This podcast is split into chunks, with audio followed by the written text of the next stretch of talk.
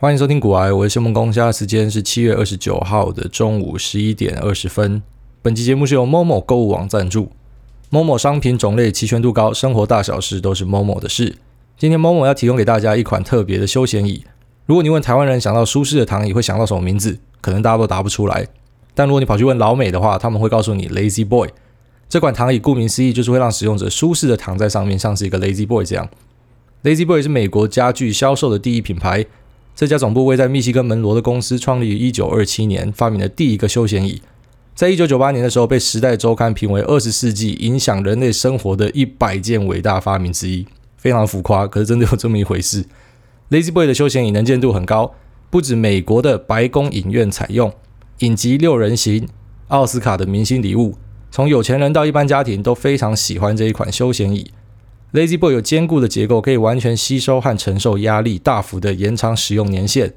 无线段椅背倾斜角度符合人体工学，可以平躺，也可以当摇椅使用。且北美的脊椎矫正医学会也有推荐。二零二零 Momo 独家款北欧蓝和简约灰，限时结账折扣一千五百元，下单后二十四小时会有专人联系，直接一路协助安装到完成，好，非常的方便，推荐给大家。你只要点连接栏的专属连接，就会直接套用这一项福利。所以呢，总共会有第一个折扣先打到五五折，再来，如果你有 Momo 卡的话，刷下去再享五趴的回馈，最后面再加上这个一千五百元的主委折扣，现省会超过两万元啊！这是 Momo 提供给大家最便宜的价格，感恩回馈。所以如果你有需要椅子，你想躺爆的话呢？你可以直接在我们的连接栏找到购买的连接，哦，直接买了之后，他就到府安装，帮你弄到好，非常的方便。那在这边提供给需要的朋友，哦，需要一张好椅子可以摆在家里的朋友呢，就不要错过这一次的机会。那节目一开始呢，因为我们这一集可能又会多蛮多新的听众啦，哦，因为在瓜吉的直播上面，他有聊到我这样，那之后我就看到这个追踪的数量有上升，哦，个人脸书的追踪数量有突然有显著的上升。那聊到我其实在讲什么？他其实在讲说。我在我的个人脸书上面 po 一个，就是干屌一群啊，所谓的高年级媒体人的文章，然后觉得很好笑，要分享给大家。好，那为什么我去干这些高年级媒体人呢？啊，这个是因为有一篇报道，数位时代的报道，上面写说 Podcast 超热，高年级媒体人也下海，好好听 FM 为何拒绝当红播客？他其实看到标题就很想吐了，就是现在老人家到底发生什么事哦？他们可以拒绝一个他没有拿到的学历，然后呢，他可以拒绝啊所谓的这种当红播客，根本没有人想鸟你们啊。这就像是我拒绝跟达赖喇嘛去巴厘岛三天两夜啊，我拒绝跟马斯克当好朋友一样，我拒绝成为 SpaceX 的太空人哈。你做不到的事情你是不能拒绝的啊，你没有的东西你是不能拒绝的。那这些老人其实本来他们讲这种干话的东西就直接忽略哦，就直接忽略。可是为什么我会被挑到，然后决定要出来开干呢？啊，当然我开干他们也看不到，这些老人可能连手机都不太会用了。那为什么我会决定要开干呢？啊，其实是这样。好，首先是他的节目内容里面有先提到说，啊，这个报道里面有先提到说，现在时下热门的前三名 podcast 都为插科打诨，啊，荤腥不忌，然后呢，所以他不要跟现在的 podcast 合作，啊，那这个发言人表示，因为啊，因为说好好听文创就是他们做这个很奇怪的东西啊，创立的宗旨是考虑社会责任，所以出现某些词句的内容是不会考虑合作，好，那看到这个就点到我了，为什么？因为讲这句话的这位仁兄哈，他就是以前我的威航啊，就是我们母公司复兴的发言人。那其实那时候这家公司是怎么样把我们弄走的呢？他是突然派一个机师来啊，然后就把我们几个 cadet，就是我们就是培训机师啊，那把我们几个培训机师呢聚集起来，然后就开干啊，就直接开干，就是你是受训的成绩不好。啊，你是纪律不佳啊，你是出席有问题啊，然后开始列出来说啊，谁的出席有问题？但其实那就是罗织理由啊，就随便找一个东西出来了。然后好，当下就直接跟你讲说，所以我们决定，好，公司决定要把你们开除掉。那但是你们要签自愿离职书。哦，干，what the fuck？你要把我们开除掉，然后我们要签自愿离职书，为什么不是之前？啊，为什么是要签这个？那那时候的我就是一个菜鸡啊，二十三岁刚毕业的小菜鸡，我什么都不懂啊，我就好啊，反正就遇到了嘛，就签嘛。我一个我一向都是很淡定的人啊，那可是。然后我一些比较懂懂的同事，他就讲说，为什么我要签？哦，你应该知道之前我啊，这样子我去下一家公司，我才比较好交代啊。哦，不是因为我个人的表现或什么问题，是因为你们公司遇到问题，你才要把我资遣掉。然后这个技师就也很屌，他就说，反正他们台北这边已经决定了啦，就是这样做啦。你不爽就去告公司啦，哦，你有不爽就去法院谈啦。那其实大家听到这句话的时候，那当下我是很呃，就是菜小菜鸡嘛，我不懂嘛。可是如果是现在，我可能当下就给他一拳啊，我直接过去把你痛打一顿。我我是这样的人啊。那你说会背前科或什么？没关系，值得啊，值得。我先把你打爆再说，先把你鼻梁灌断再讲。哦，就是所谓的态度矫正啊，帮你矫正一下你的态度，这样你在未来的人生啊，虽然所剩不多，但是呢，你会走得比较顺遂啊，你会知道说讲话要有一点礼貌，然后呢，对人呢不能够把人家当成是蝼蚁一样啊，所以未来你会感谢我啊，虽然你可能所剩的年限不多啦，可是未来你会感谢我。那这些老人家其实很多哈，老实讲，他们到最后都还是混得风生水起啊，所以你说这世界上有没有因果业报？我是觉得没有啊，你会发现坏人都活得特别的久。那他们从一家公司吃干抹净之后，他们就跑去另外一家公司。然后呢，很奇怪，就是都是可以混到什么董事长、执行长的特助，或者说发言人，哦，就是那种爽缺啦，有他没有他都没差啦。可是他可以拿很多薪水哦。那这样的人要出来讲说，我们是没有社会责任的，哦。那为了帮我的发言负责嘛，所以我当然要去听他们的节目。那听完之后又觉得他们节目就是所谓的时间小偷啦，我就跟他们本职薪水小偷是差不多的。他们就是时间小偷仔外加薪水小偷仔。这节目你可能听完十五到二十分钟，你就发现有听跟没听是一样的。好，那老人的鸡汤其实都差不多啦。那我其实不是想要去挑起所谓的世代之间的冲突或者对立啊，一点都没有这样的想法。我反而是一个很传统的人。其实，在大多数的时时间呢，我是认为啊，就所谓的家有一老，如有一宝啦。他们老人家的经验呢是可以传承的，而且是非常值得分享的。那只是很常遇到这种道貌岸然仔呢，他们就是以老人为主啊，因为他们觉得他们自己活比较久啊，饭吃的比你的盐还多。但是同时嘛，你排到社会上污染这个世界的屎也排的比较多啊。所以我个人是觉得没有必要去，你知道，就是。他们先来的嘛，他们针对年轻人去发起一波攻击嘛。那其实老实讲，我以后老了之后，我绝对不会这样做哦。其实我一直都是认同所谓的新的一代呢，它势必会比旧的一代还要好哦。就是这样，就跟电脑跟手机，然后其实人也是这样子，因为新的一代年轻人呢，就像我们这一代，我们懂得用网络，我们搜寻的速度就比老一辈呢，他们可能呃，因为他们只能去图书馆嘛，所以当然我们搜寻的速度快一百倍哈。但是我们这一代的考验就是你要有判读力，因为你的资讯来得太快太简单了，可是呢，你可不可以判读它，就变得很重要嘛。那下一代一定有遇到他们的挑战啊，他们可能会比我们更先进，可他有他的挑战，但是从来都没有必要去挑起说啊，什么下一代不如我们这一代，然后杀小的。那你发现这些高年级媒体人，其实他们在做的事情就是这样哦，是他们要先来迎战的。那大概是这样了啊，我就回应一下这件事情，然后顺便让新的听众了解一下说啊，为什么我会这样子开炮？那其实我平常也没有特别喜欢开炮啦，那我就只是呃遇到这种很奇怪的事情，我敢把它点出来而已。好，大概是这样。好了，那接下来我们就先聊一下现在市场发生什么事情哦。那当然，我知道很多人会期待我聊台积电呐。那我个人觉得台积电，我们大概总结一下，我不太想花太多时间聊它，因为现在每个人都在聊它，我觉得现在聊它就变得跟别人一样哦，很无聊。那其实台积电这家公司呢，老实讲，我个人是这样觉得，跟上一集的评价一样啊。我觉得台积电这家公司呢，我给它的本益比评价其实不会太高啊，差不多就是落在，比方说这种十五倍。最多最多到二十五倍，哈，上限就是这样。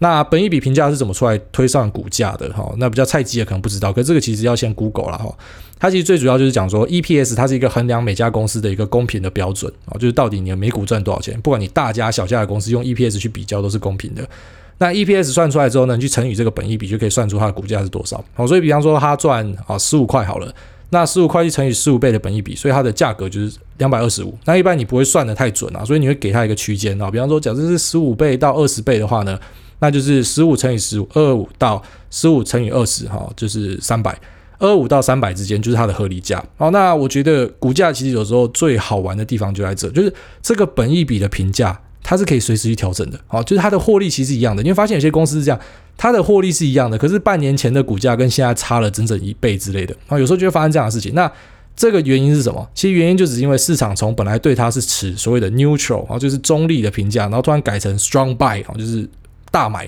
买进啊，改成一个买进的评价，所以它的本益比的评价就会上修。然后因为他觉得他未来的展望很好，他可以多赚几年，所以呢，我就愿意给你更高的本益比评价。但是其实公司的本质有没有改变？哦，没有。所以我之前在聊台积电的时候，就跟大家聊到说。呃，老实讲，那时候贸易战的台积电，然后跟后来转单后的台积电，到现在的台积电，请问台积电这家公司的本质上有很大的改变吗？哦，其实是没有的。他在张忠谋的规划之下，然后在现在刘德英的带领之下呢，其实我觉得他就是维持一个他们自己规划好的上升轨道，然后并且每次都缴出令人满意的成绩单。但是现在在所谓的啊，当然。因为 QE 的关系，资金也多了，那现在市场也乐观了，所以大家愿意给他一个更高的本益比评价。哦，台积电现在的本益比评价推算起来大概是二十几到三十。那老实讲有很高吗？哦，其实也没有很高，但是我要告诉大家，就是呃，这个 tricky 啊，就是吊诡的地方就可能会在这边出现，就是说它的本益比评价可以落在啊，假设我本来是规划十五到二十嘛，可是现在看起来市场愿意给它更高嘛，所以我们假设抓十五到三十好了，哦，本益比评价可以落在十五到三十，所以今天老实讲，它如果涨到好这种四百五、五百。我也不会觉得它特别贵，可是它如果再跌回去，跌到三百块，我也不会觉得说哦，有特别被冤枉。好，这就是市场有趣的地方啊。所以为什么说你要去避开买在一个市场最高潮的点，就是这样。因为市场最高潮的点，往往就是可能会是你买进之后，然后你就套在那边好一阵子的一个点。好，这是有机会的。所以如果你是本来就有在持有所谓的台积电，或者说跟台积电有关的 ETF 啊，其实我们的 ETF 大多数你都会买到台积电啊。那你是本来就有建仓的，你现在要持续加码，我都是觉得正向肯定没问题的。可是如果你现在是空手的，哦，你是空手的，然后听到种种好消息你才要冲进去的，啊，我真的只能讲说你要小心呐。好，那其实我过往的劝告，老实讲，从节目开到现在还算蛮顺的，每次劝告都有中啊，劝告这个原油期货，然后然后劝告这个原油的 ETF，然后之后呢劝告这个生技啊，然后还有。上一集劝告大家讲说，哦，可能要修正哦，你要做一点调整啊。其实就刚好蛮幸运的，都有遇到一些后续的发展，然后是有支持到我节目所讲的论点的。那我当然不是说这会是台积电的高点哦，不是。我个人觉得长期来说它可以持续的看多，但是你知道短线上有时候就是这样。你假设你的资金就只有一套，哦，你就只有五十万而已，你就只能买一张而已。然后你买了一张之后，你如果接下来你套两年，那也是一个很难过的事情。好，虽然两年后你知道你一定会解套，可是，诶，你套两年呢？这两年所有的行情都错过了哈。所以这是你要注意的地方啊，这是你要去追高任何的热门股，不管它的体质好不好，你都要注意这个，因为本一比的评价它是一个范围。好，这个范围有它的上缘跟下缘，那在上下缘之间就是所谓的合理价了。那合理价有时候会因为市场的情绪而波动，这是你要比较小心的。那最近台股还有一个比较有趣的事情啊，也不说台股啊，就是整个台湾市场啊，就是呃央行啊，大家都知道央行一直在所谓的尾盘啊，在尾盘去拉台币嘛。那拉台币的原因是什么？是因为台币最近一直越来越强啊。那其实越来越强的理由有很多啊，理由有很多。那当然你可以想到的第一个理由，就是因为全世界现在很多地方都在 QE 啊，那因为 QE 就有大量的热钱会跑出来。那因为他们也是零利率的关系，或接近零利率，所以这些钱他们就要去找地方孳息。我们之前跟大家提过说，其实啊，钱是聪明的，好，他会去找一个可以赚钱的地方，或者是说另外一个这个比尔盖茨讲的一个说法，我还蛮喜欢的，就是说，呃啊，比尔盖茨和巴菲特好像两个都有这样说啊，说利率呢，它其实就像是。地心引力啊，就是地心引力嘛，所以你利率比较高的地方，地心引力比较高，那个吸力就比较强哦。那现在在美国呢，他们的联准会已经降息降到零利率了嘛。那在欧洲、在日本也差不多了，所以呃。钱就会离开他们那边，那你看到美元的指数走弱也是嘛？哦，美元一般来说会很强势，是因为它可能有避险的需求，或者说大家就是把钱拿进去投资美国嘛，所以美元的指数会维持在强势。可是你现在看到美元指数也持续下跌，代表说避险的需求已经减少了，好，流动性的问题已经开始解决了，那钱就开始往外跑了。那往外跑会跑去哪？当然就是跑到新兴市场啊，跑到一些可以孳息的地方啊。那我觉得台湾就是一个资金会跑去的地方之一啊，因为我们的标的很多都有很高的殖利率。那这个殖利率呢，每年也会有稳定的填息啦，哦，所以它是一个，比方说我在那边可以借到一个接近零利率的贷款，那我把钱移到这边，我是不是就可以在这边套出一个，比方说五 percent 的一个利息？所以一来一往我就赚了这个利差，就是五趴这样。那大量的钱进来就会去推升台币的一个汇率，哈。那台币下去越来越强势，那只是你会发现台币强势，比方说我从三十块一路往下走，走到二十九、二十九点五、二十九点四，那最低走到二十九点二，可是每一天的尾盘哦，每一天的尾盘都有一个升龙拳。那为什么会有升龙拳？其实就是央行在里面做动啊，央行不希望台币涨。那央行不希望台币涨的最主要的原因，好，当然是因为说我们台湾是以出口为主啦，所以说如果今天台币涨的话，对我们出口是比较劣势的。可是它相对它会牺牲一点东西，就是如果台币今天是很强势的，它就会变成怎么样？你今天你赚的薪水，你出国玩，你会觉得超爽的。好，假设台币突然涨到，我们讲一个比较夸张的例子，好，台币从三十块涨到二十块，哦，那你出去玩就非常的有感觉。好，你出去玩，你台币可以换到的外币就很多嘛，所以你就会特别的有感，你会觉得你的购买力上升的哦。可是，呃。我们为了我们的出口，因为我们整个国家还是以出口为主啊，所以我们会让汇率的尽可能的哦，可以贬的话就贬啊，或者说我们去主升它。那现在央行他们做每件事情，他们做的一件事情呢，就是每天在呃尾盘的时候都会去拉这个汇率。那昨天我在股癌贴文，就说昨天算是哦，你已经看到台币的那个汇率每天都在强拉嘛，可是昨天已经算是破底了。结果最后面最好笑的是，当天还是直接硬拉回去，好，明明就破底了，就还是硬拉回去。然后其实我们的央行也蛮骄傲的，他们之前还出来讲说，这个就是所谓的柳树理论啊，因为柳树呢是这样子，呃，婀娜飘洒的啊，所以它是有弹性的啊，所以这个汇率也是有弹性的啊。那他们甚至出来讲说，他们是哦，那个报道写的看起来像是他们是非常自傲去跟这个趋势对坐，然后觉得这样很帅这样。那其实你看线图也差不多是这样啊，这个线图它。啊，它呈现的就是它盘中下跌，可是，在尾盘的时候，它就硬把这个台币给拉回去，所以看起来就是很多长长的下影线。那真的看起来有一点像柳树啊，这是所谓的这个央行他们在讲的，好柳树的理论啊。那这样做其实当然它还是会有一些风险哈，它不是可以给你这样随便去操控汇率的啦。好，在美国他们就有东西叫做是嗯 currency manipulator，就是汇率操纵国。那如果说你今天被列成是汇率操纵国的话，他就会强迫你坐到谈判桌哈，然后给你一些惩罚，好，给你一些来自美国的善意。那达成条件大概是这样哦，第一个就是你对美国顺差是两百亿美元，然后第二个呢就是经常上盈余是二 percent 的 GDP，然后再来就是你一年内啊有六个月的时间是透过外汇去干预啊，就是你买入外汇啦。那买入外汇占资产的比是 GDP 二 percent 以上，所以台湾达成了哦，台湾达成了，那只是哪时候他们要来动刀而已。但是我个人是觉得有几个方法可以化解啊。第一个就是。因为我们家是顺差嘛，那简单，我们就跟美国多买一点武器，然后所以你未来可能会看到台湾跟美国大买一些武器，那可能有些人会出来干屌说啊，为什么要去买那些过时的军武啊什么？那其实也是没有办法，因为要去解决这个啊贸易顺差的问题哦，这是第一点。那第二个呢，其实就是我个人是觉得，目前因为美国忙着在打中国啦，哦，所以他不一定会去分散这个心力，然后去。教训他的其中一个盟友哦，台湾算是一个盟友这样，所以我个人是觉得不一定会遇到这样的事情哈。但是台币目前的状况是还是一直在维持一个升值的趋势，那我个人是觉得它是有可能继续一直升下去的啊。那这样的做法呃有哪些？你要怎么样调整自己的做法呢？那首先当然是假设你持续看好美国的话，那你有更便宜的美金可以换，好，那你可以换去美金，然后呢呃持有美金或者选择用美金去购买美国的标的然后，这是一个。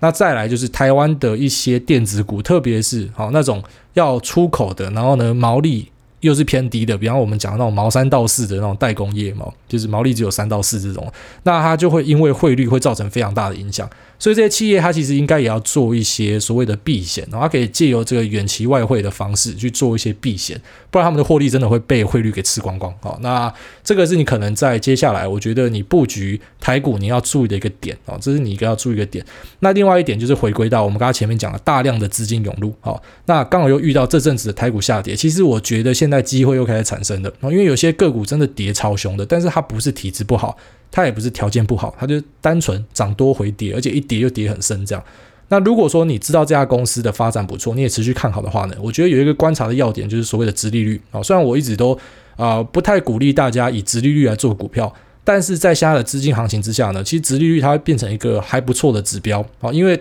这些钱的利率太低了。那在台湾的利率其实也开始啊，虽然我们还一直死守在一这边，但是搞不好之后也会再持续往下降，然后跟着全世界的趋势去做动的话呢，那这些有高值利率的标的就会是一个很好的放钱的地方。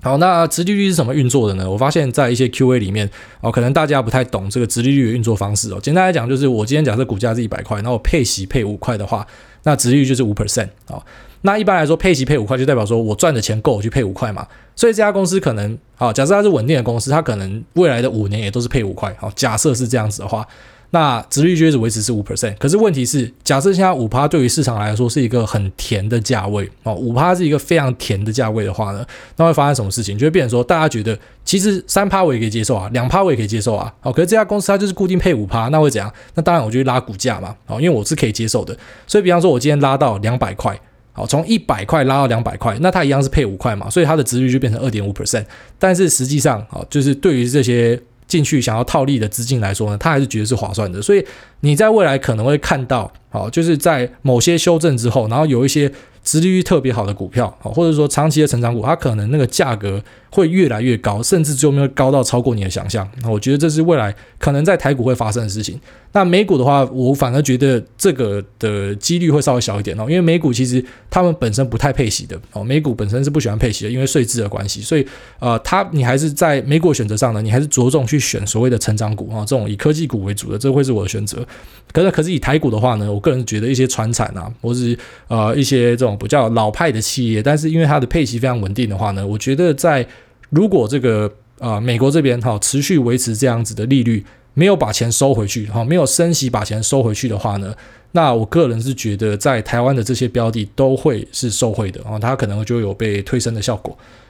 好，所以说我觉得以现在，假设说以风险跟报酬比来算哦，就是你去算你期待的风险跟报酬来说的话呢，我反而觉得啊，现在市场上最热的这个台积电呢，它其实不是一个首选。就像前阵子很多人在讲说啊，买黄金赚多少钱啊？我我个人都觉得那还蛮好笑的，因为黄金对我来说，它就是一个不会孳息的标的，它最多是你资产配置的其中一个小部分啊，最多是这样，它不会是你重点的标的。那即便你今天是重压黄金好了，其实你的报酬率都不会比你压股票来的好了啊，所以。呃，现在去压台积电，它当然可能会持续上涨，哦，可能会继续当疯狗，继续那边冲。可是我觉得它的风险已经相对大了，哦，刚刚前面讲的这个，呃，本益比的区间，哦，这是你要去注意的。那再来就是，其实现在有很多是我个人觉得被低估的个股了，然后那被低估的个股，当然大家可以集思广益，在我们的 Telegram 群组里面，哦，那是开放给大家的，那可以去聊看看，讨论看看。那但是这会是我觉得接下来在市场里面，啊，特别是现在指数已经在高档的状况之下呢，我觉得这才是大家去注意的。好，你现在如果才要去买全值股什么的，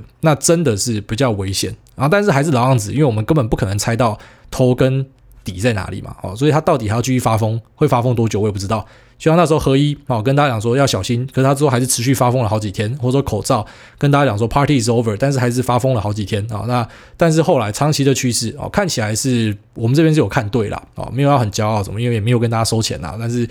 事后回想检讨起来，应该是有看对了。那目前我个人觉得，权值股就是一个要比较注意的地方，特别是看到现在每个人好像觉得说，干一下手上没有台积电是一个很可怕的事情啊。那光是这个想法，我觉得非常可怕了。好了，那今天的节目就先到这边。好，我们接下来就稍微看一下这个 Q&A 啊，Q&A 的部分。那首先这个股市菜鸡肉丝饭啊，他问我说，在公开资讯站看到近几家有公司在减资哈。那这对股价往后趋势有什么关系？没有关系，这讲过 N 次了。增资跟减资对于股价是没有影响的，没有直接的影响的。不是说什么增资就一定会涨啊，或者减资就一定会跌啊，或者减资一定会涨啊，增资一定会跌哦，没有这样的事情。那减资其实，在台湾的操作，很多时候它就只是为了啊。为了大股东，因为如果配息的话，他们配息，他们要缴的税是很多，因为持有的股票太多了，所以他会选择用减资啊。减资的部分就在税的部分就没有这样子的问题，所以减资是台湾的大股东很喜欢做的事情啊。然后那公司派也喜欢搞这样的东西，所以看看就好，好看看就好。好，下面这个输了三次，昵称被打枪说爸，他说爸我很怪哦，我真的不知道公司很小，他真的很怪。那下面这个滚曲巴克斯说菜鸡的疑惑，觉得股癌 M 大。IE Observe 的推荐许多书单都非常棒，已经找了好几本认真研读，但比较像是投资观念的建立，像是反脆弱、穷查理的普通常识等等的，还是不明白。如果我要研究实际上哪家公司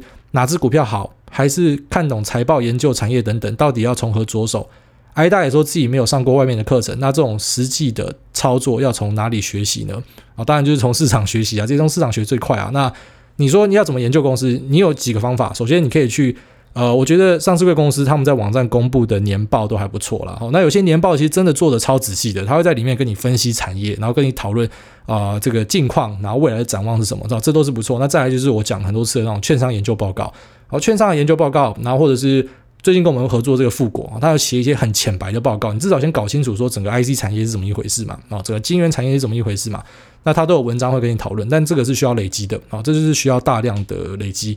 好，下面这个阿宝。好，阿宝说干虾猪 weed 想问一些问题。目前本金大概三十万，好，然后已经获利了结，慢慢出清到剩下十二万在里面。个人感觉是相对高点，想请问癌大会参考台股整体的本益比来判断市场会不会过热吗？假设是过热，如果本金像是我这样的耐米户，会考虑 buy put 吗？如果会的话，策略上会怎么设定呢？好，那这一点呢，首先。耐米户就不需要去 buy put 哦，你不需要去做避险。假设你是为了避险就不需要，但假设你是为了赌博，那是另外一件事啊。但是我不能在这边鼓励你赌博。那再来，你说会不会参考台股整体的本益比来判断市场会不会过热？会啊，但是其实老实讲，跟我们刚刚刚好前面节目讲到的，这本益比它是一个弹性的。你不要把它抓得太死啊，它可能是一个，比方说十五到二十五是 OK 的哈，或者说十五到三十乐观一点的话，甚至加加上资金行情啊，到三十是 OK 的之类的，这都是有可能的。那或者是本净比哈，本净比也是可以参考的一个标准啊，在大趋势上，它是一个可以这样用的标准。那下一个这个 Brad Show 哈，Brad Show 说挨大选我，我有问题要请教，请问挨大对于零成本投资法的看法？零成本投资指的是举例买了五张股票赚了二十 percent 后，等于赚了一张。想要卖出时，只要把原本的五张卖出，剩一张的股票等于是零成本。这样除了可以放着配息，就算价格下跌，心里也不会难过。想请问挨大对于零成本投资法的看法？谢谢。我觉得你这个说法有一个超大的盲点，你最大的盲点在于这个赚二十 percent。如果你知道哪一张股票一定会让你赚二十 percent 的话，你你就 all in 啊，啊，你就 all in 就解决了。那如果说你今天是很幸运的好，像你讲的，你可能分散投资很多档，但是有一档就像你说的，我买了五张，然后赚了二十 percent，那等于说我接下来那张零成本嘛，好，没错啊。其实很多时候很多人的操作就是这样，我今天在一个波段往上报，然后报到我已经把我成本赚回来了，我剩的我就放给他飞，哦，很多人是这样，我就放给他飞，随便他涨，他涨到哪都没关系，他要回跌我也没差。那这当然是一个布局的方式，好，这是一个操作的方式啊。好，下面一位，这一位是蹲得越低脚会越酸。他说认真听股癌，钱一直进来，他五星大爆吹啊，然后这边有打油诗，认真听股癌，股票别乱买，认真听股癌，钱一直进来，认真听股癌，以后住豪宅，认真听股癌，娶个好太太。好，好诗好诗。他说想请问挨大对于 ESG 永续的看法，最近之前买了元大零零八五零。虽然因为我跟上台积电这波涨幅，获利有到二十几趴，但是想听挨大怎么看这档 ETF 的。那首先呢，ETF 老样子哈，我个人觉得所有要投资 ETF 的人做的最基本的功课是先去比较费用，ETF 的费用非常重要哦，非常重要。那你先去比较每个 ETF 之间的费用，好，这是第一点。那第二个就是所谓的 ESG 啊，那 ESG 我觉得这个是有点鸡生蛋还是蛋生鸡之间的的的关联，哈，就是说可以去做到这个 ESG 的啊，ESG 就有点像那种永续经营啊，这个 environment 啊，gov governance 啊，然后还有另外一个什么 S 是什么？so society 是不是忘记了？反正就是它等于是对社会负责的企业啦。那老实讲，到底是因为这些企业对社会负责，所以它做得很大家？还是就是因为这些企业已经做到很大家，所以他有钱了，他才可以去搞一些社会负责的东西啊，就鸡生蛋，蛋生鸡嘛。那我个人是觉得，当然可以做到 ESG 的公司，几乎都是大公司，而且都是获利还不错的公司啊，所以他有点变相的是去选，你知道，就是。啊、市值大的公司哈，获利不错的公司，那它当然它是一个因子的选股法啊。那在 ETF 里面，你就知道 ETF 有分很多种嘛，啊，有这种商品型的 ETF，有那种杠杆型的，然后有所谓的圆形的，然后圆形的就是追股票的，然后又有分成有些是啊策略型的，那有些是乖乖追指数的，好像零零五零追的就是台湾五十指数嘛。那我个人是比较喜欢这一种，我喜欢这种追指数的，零零六二零八也是。那你讲的这零零八五零啊，或者什么六九二啊，他们都是所谓的策略型的，好，零零五六也是策略型的，也就是这些 ETF 它有人为的选股在里面，好，那人为的选股是好是坏？先问你自己，好，但是我知道很多人他选择去投资 ETF，就是因为他相信人是不可能打赢大盘的，好，人是会输大盘的，所以既然你都觉得人会输大盘，那你怎么会选？还有人在选股的 ETF 啊，那如果说你是反过来，你觉得说人定胜天这种的啊，那当然你就可以选择你讲的这种策略型的 ETF 啊，那这一样都是个人的选择啊，但是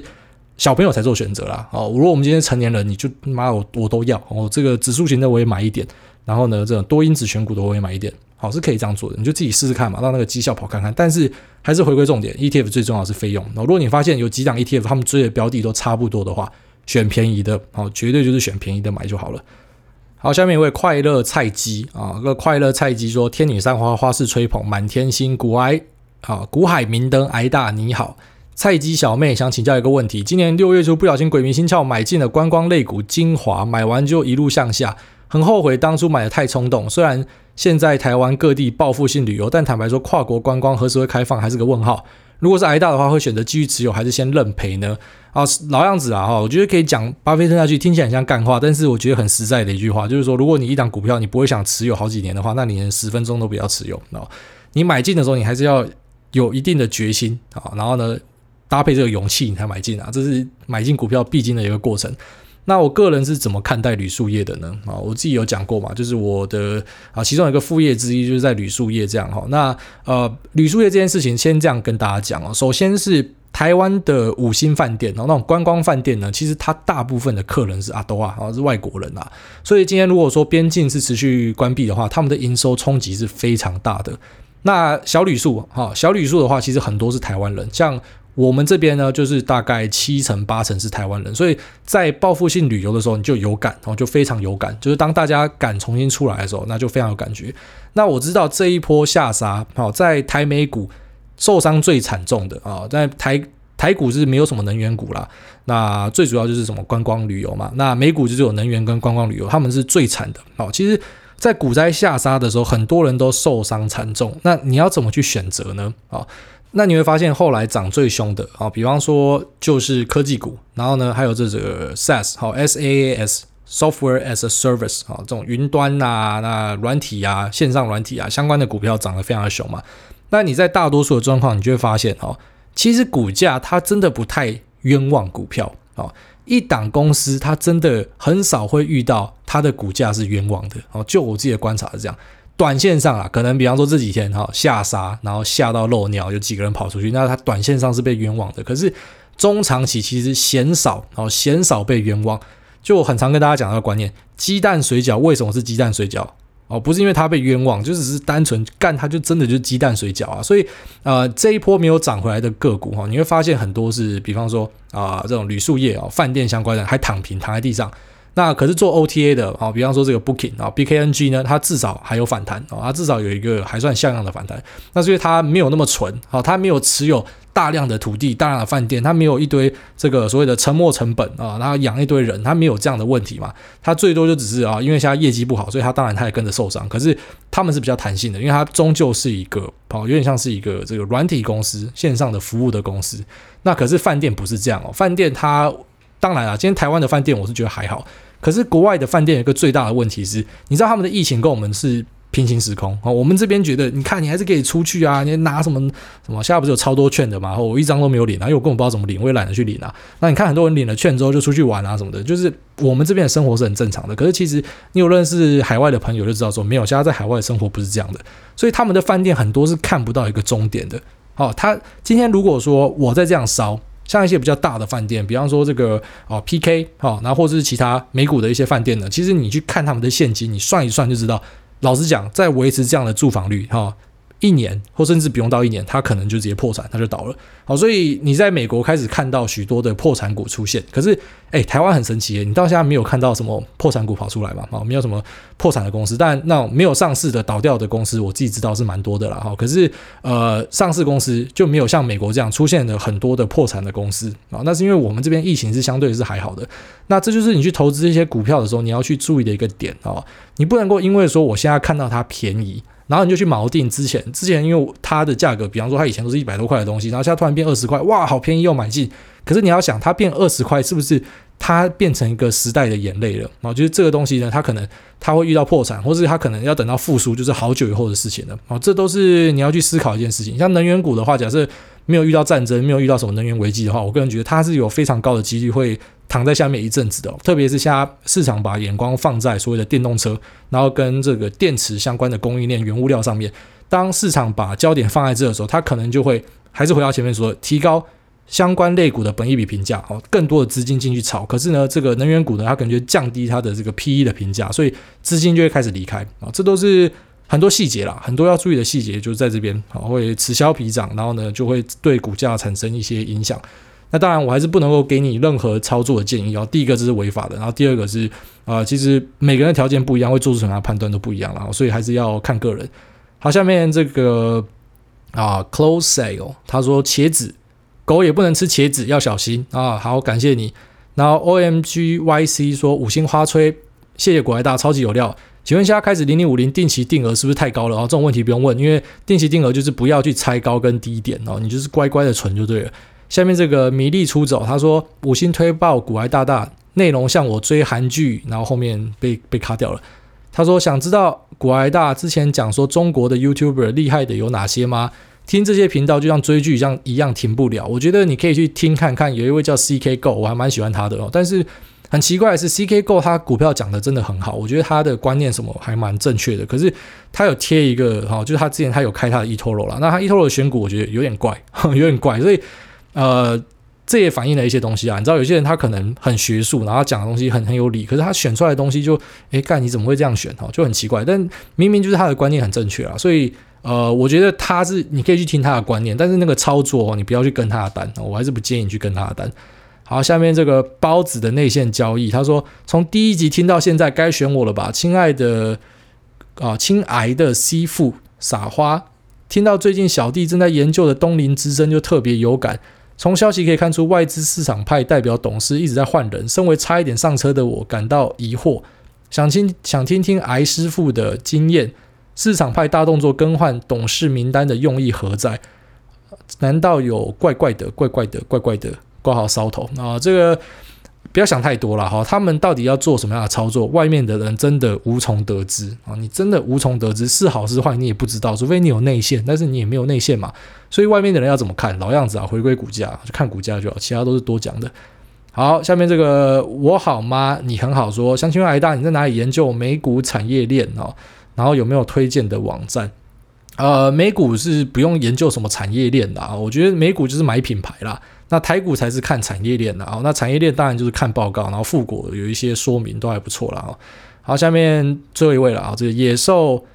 哥哥啊，他说如何加入你的群组？